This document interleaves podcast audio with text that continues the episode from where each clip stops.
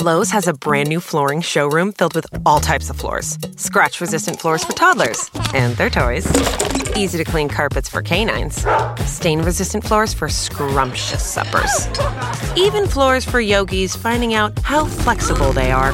There's floors for all. And they're all at Lowe's. Book now and have yours installed by the holidays. Install available in store only. Holiday install applies to basic install and subject to date restrictions, installer, and product availability. See Lowe's.com for details and licensing. Contiguous US only. Thank you.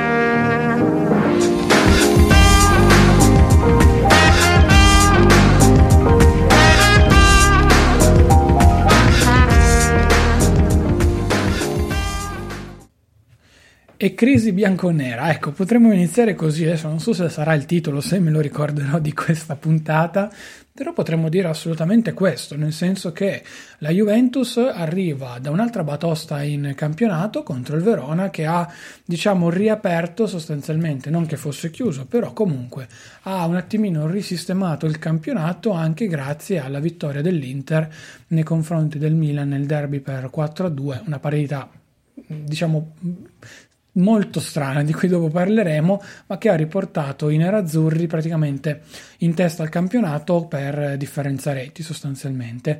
Quindi adesso troviamo l'Inter a 54 punti, la Juventus seconda a 54, ma con una differenza reti che diciamo è, è, è negativa nei confronti del, dell'Inter stesso. La Juve viene da una sconfitta, quella col Verona, che assolutamente non ci faceva, faceva il paio, poi non tanto con la vittoria per 3-0 con la Fiorentina, quanto con la sconfitta nuovamente in trasferta nei confronti del Napoli. Lasciate perdere i rumori sottofondo, purtroppo c'è un'aria tremenda qui a Torino in questi giorni, con venti che arrivano anche fino a 70, anche 100 km/h da quel che si legge, e quello che sentite purtroppo in sottofondo è il rumore che spero si senta veramente veramente poco delle mie tapparelle che cercano di bloccare un attimino altrimenti si spalancherebbe veramente tutto quanto. Chiusa parentesi. La partita di, del, contro il Verona della Juve ammetto che è stata molto complicata più che altro per i meriti del Verona. Il Verona punta chiaramente a salvarsi, ma secondo me non solo in questo campionato perché sta giocando molto molto bene. È vero, non segna tantissimo. L'Atalanta ha fatto 61 gol, tanto per darvi un'idea, il Verona ne ha fatti 28, ma ne ha subiti 24 e sono distanziate fra di loro di soltanto 8, ripeto, 8 punti. Mentre poi abbiamo un Verona che secondo me, non dico possa ambire all'Europa, sarebbe eh, non consono, ecco, perché parliamo anche di una squadra che eh, ha dietro Milan e Napoli, che probabilmente sarebbero più attrezzate per fare un'Europa League il prossimo anno, però diciamo che in questo campionato ci stiamo divertendo con le prime posizioni che sono un attimino cambiate rispetto agli ultimi anni. Fatto sta che secondo me, ritornando ai vertici, non è tanto l'Inter, o meglio, Uh, L'Inter ha, uh, con la vittoria nel derby, secondo me, ha ripreso molta consapevolezza, cosa che prima forse non dico stesse un po' perdendo con i tre pareggi consecutivi di cui la Juve non ha propriamente approfittato, però diciamo che um, ha forse raccolto un pochino più di speranze in merito a quella che è la propria forza. Al netto poi di quello che sarà il cammino europeo o meno della squadra di Conte, loro si sa che vogliono vincere il campionato, meglio Conte vuole battere la Juve a tutti i costi, per cui questa enfasi che c'è stata nel secondo tempo secondo me è scaturita molto dall'allenatore pugliese e tanto poi anche dai giocatori che secondo me ora hanno due strade da percorrere. Una è quella di eccesso, eh, relativa all'eccesso in cui sostanzialmente vanno a mostrare a tutti quanti eh, quanto sono superbi, quindi pensano di vincere tutte le partite anche in rimonta, cosa che probabilmente non sarà propriamente vera, perché comunque sono delle trasferte interessanti, così come difficili per la squadra di Conte, ma così anche dall'altra parte non si sa mai l'avversario con cui si va a giocare, al netto che sia la Spalla ultima o la Lazio terza in campionato. E poi o meglio, oppure la seconda strada, quella in cui la squadra resta un po' più umile, capisce di avere delle potenzialità, di tirarle fuori costantemente nei momenti in cui serve per vincere le partite e quindi giocarsela letteralmente pugno su pugno con la Juve fino a maggio, quel che sarà per la vittoria del campionato. Che siano dei meriti de- della Juve non lo so, nel senso che la Juventus ha un roster composto da giocatori nettamente più forti di qualsiasi altra squadra eh, nel campionato italiano di oggi. Non dico che questa Juve abbia dovuto ammazzare il campionato come l'anno scorso, però ci si poteva aspettare un momento di flessione o comunque una, diffi- una difficoltà ulteriore con un cambio così importante come è stato quello con Sarri. Eh, il motivo in cui un attimino tutti quanti cercano un attimino di eh, vedere anche l'altra parte, l'altro rovescio della medaglia, è quello che il famigerato cambio di passo ancora non si vede e con non si vede si intende che appunto si vede una squadra che fa qualche progresso ma poi ne fa mh, diversi indietro e questa cosa eh, sta iniziando a scocciare molto la tifoseria che invece puntava ad avere un, un campionato roboante da questo punto di vista. Io sono dell'idea che la Juve alla fine probabilmente vincerà ancora questo campionato, non così facilmente e agevolmente come l'anno scorso e nemmeno così come ha fatto il Liverpool in Premier League, dove praticamente lo ha già vinto se non questo turno il prossimo, ehm, però diciamo che se la giocherà, se la giocherà. Nel lungo periodo, penso che al netto delle quelli che saranno anche poi i percorsi un attimino eh, europei delle squadre in, in, corsa, penso che la Juve potrà avere ancora un po' più di vantaggio. Sulla Lazio soprattutto perché la Lazio ha una grandissima foga, mette veramente tanta energia in campo, ma ha una coperta molto molto corta. Cioè la squadra sostanzialmente, non dico che sia quella degli 11 titolari, però insomma siamo lì. Il problema della Lazio è che è una squadra molto cattiva, che ti azzanna, come si suol dire, alla giugulare e ti fa veramente, veramente male. Un po' come l'Atalanta, solo che l'Atalanta ha quei momenti di blackout, si vede ad esempio la sconfitta con la spalla, tanto per dire, eh, in cui un attimino, o il pareggio col Genoa per 2-2, in cui un attimino vedi un po' di, eh, di blackout generali, ma perché si capisce che non è una squadra allestita per giocarsi un campionato, pur facendo veramente un campionato stellare. Io sono veramente, veramente curioso di vedere dove andrà a finire questa Atalanta, perché ormai ogni anno l'obiettivo si alza sempre di più e vedere un'Atalanta costantemente in Champions League o comunque lì a ridosso delle prime 3 o 4 posizioni fa veramente, veramente tanta gola, secondo me. Poi, ragazzi, questa è stata la mia impressione. Ci sarà da vedere come si svilupperà poi il l'impianto futuro di Napoli-Milan. Il Milan ha preso una bella batosta con l'Inter perché se avesse vinto questa partita sarebbe arrivato sesto in Europa, eh, numericamente parlando a livello di punti, con un vantaggio di un punto proprio sul Verona e diciamo sarebbe un attimino rientrato in lotta, non dico per la Champions, però insomma per giocarsi un po' più tranquillamente l'Europa League. Ecco, è vero che tra Napoli undicesimo, o meglio, Sassuolo dodicesimo con 29 punti e Verona sesto ci sono 5 punti, per cui tutte quelle squadre stanno lì lì. Bisognerà ora vedere un attimino meglio come si svilupperà la squadra di Pioli da qui al, a quello che sarà poi il futuro prossimo e vedere cosa succederà anche in estate.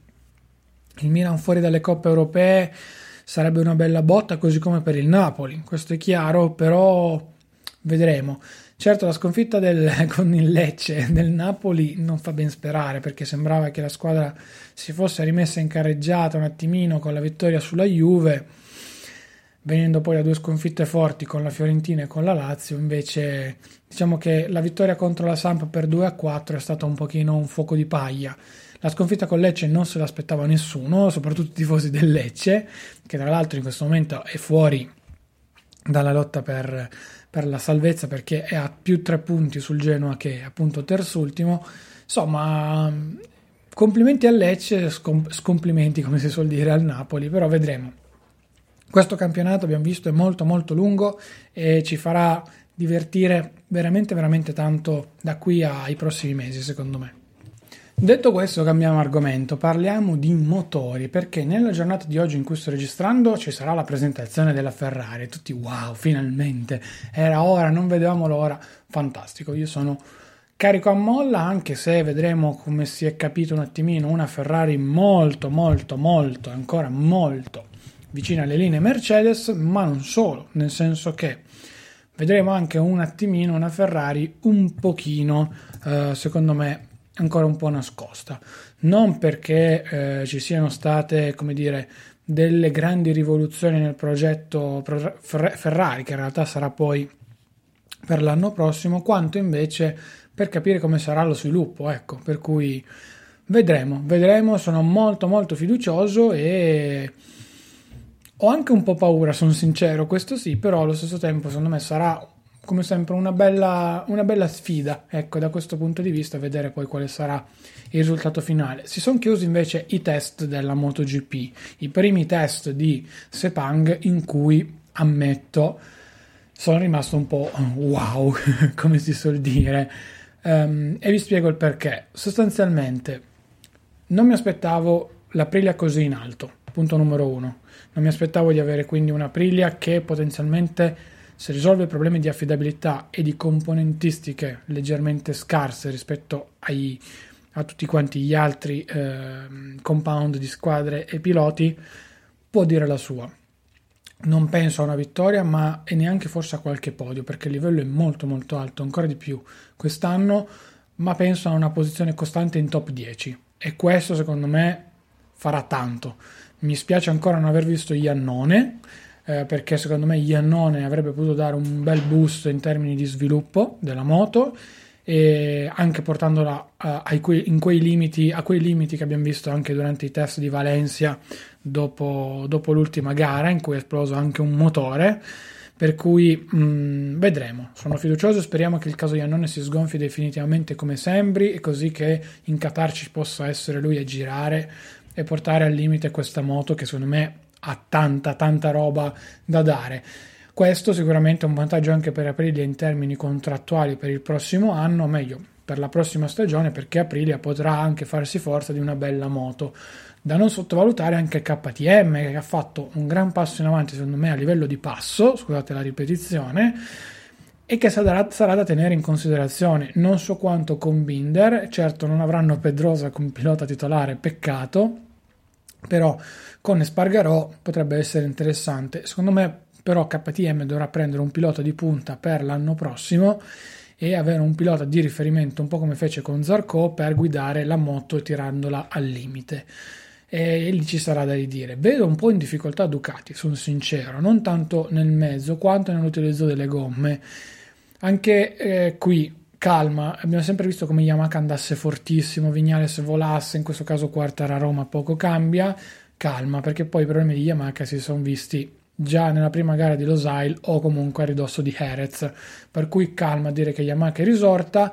Io mi affido sempre alle parole di Valentino non in quanto suo tifoso, quanto invece come pilota bravo nello sviluppare il prodotto finale.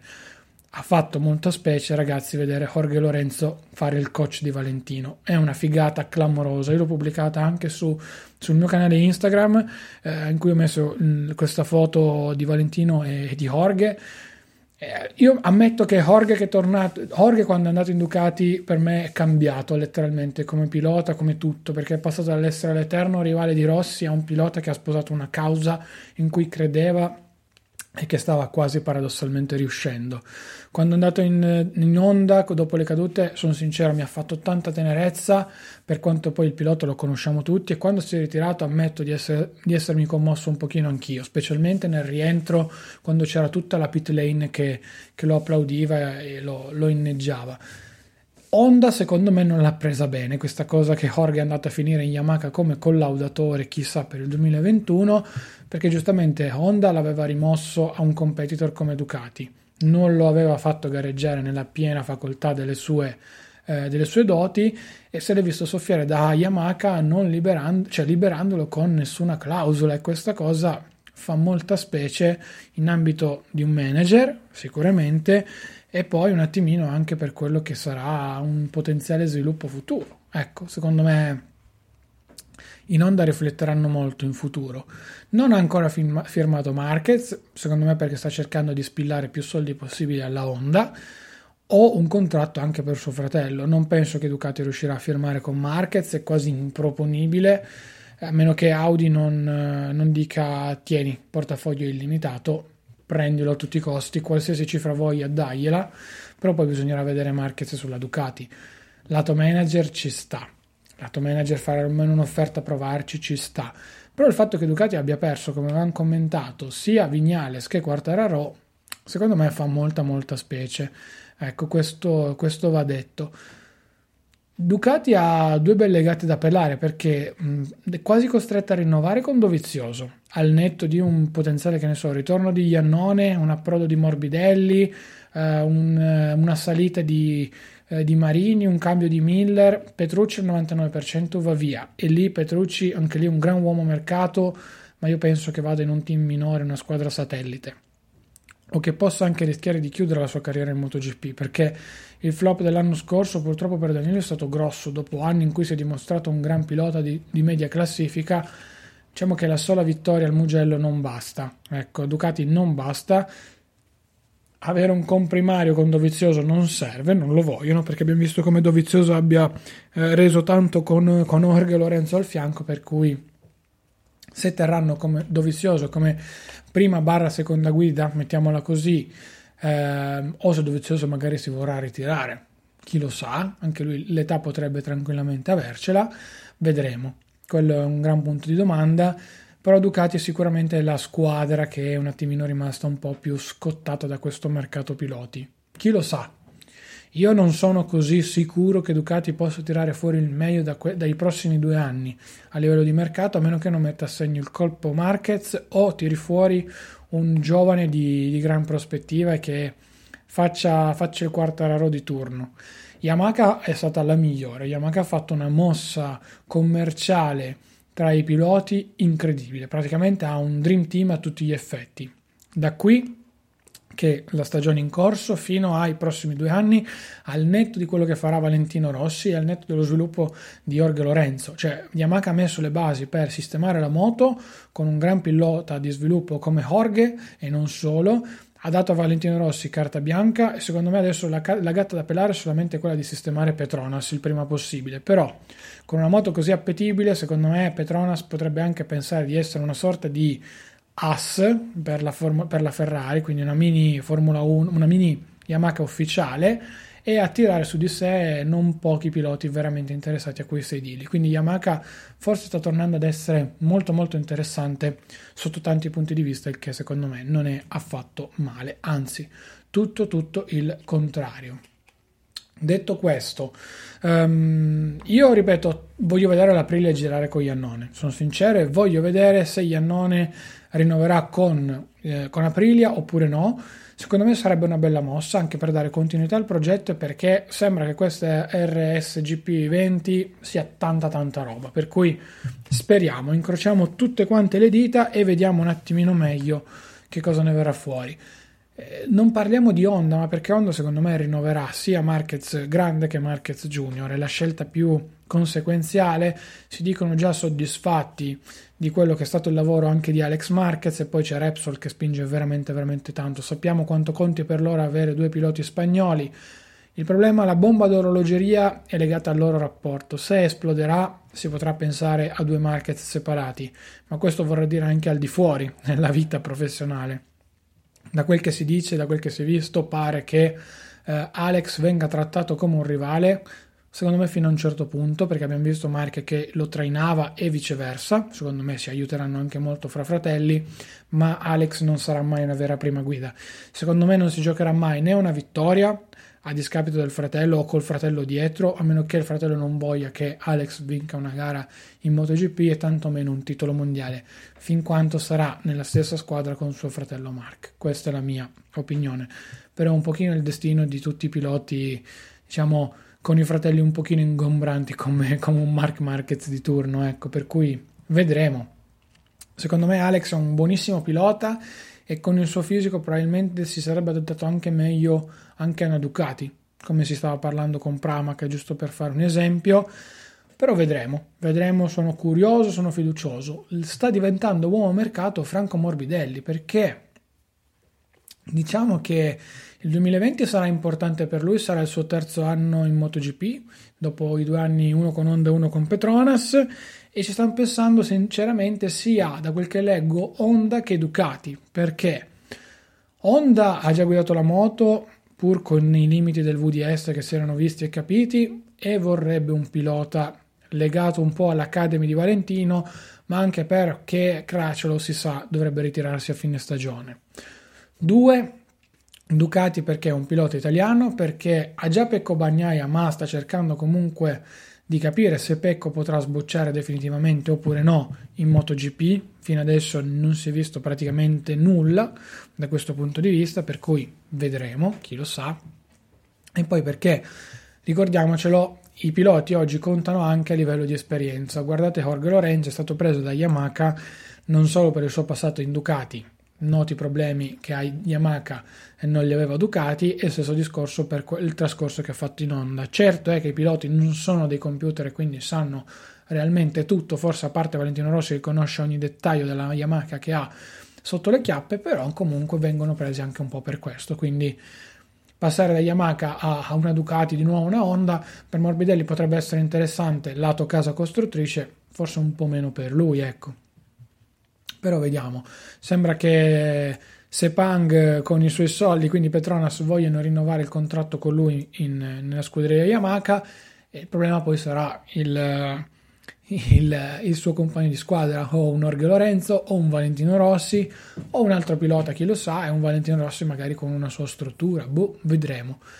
Diciamo che eh, non sarebbe brutto vedere, come avevano detto in tanti, anche se è molto utopico, un Valentino Rossi con, ehm, come dire, con un con un ritorno in Aprilia. Ecco, non, non, mi venivano le parole giuste. Un ritorno in Aprilia di Valentino sarebbe molto bello, secondo me, da vedere, lato umano quanto lato, diciamo così, ehm, spirituale. Se poi l'Aprilia confermerà di aver fatto questa grande crescita, fargli solo un contratto di un anno, giusto per chiudere il cerchio di una carriera, sarebbe molto molto bello. Però sappiamo che Valentino in MotoGP è legatissimo alla, alla Yamaha, praticamente sono oltre dieci anni che corre con loro, per cui ragazzi è una bella sfida anche quella. Certo sarebbe molto bello magari, chi lo sa, vedere un 2021 con un Aprilia super convincente, però è molto utopico anche perché poi significherebbe legarsi ad Aprilia e non a Yamaha.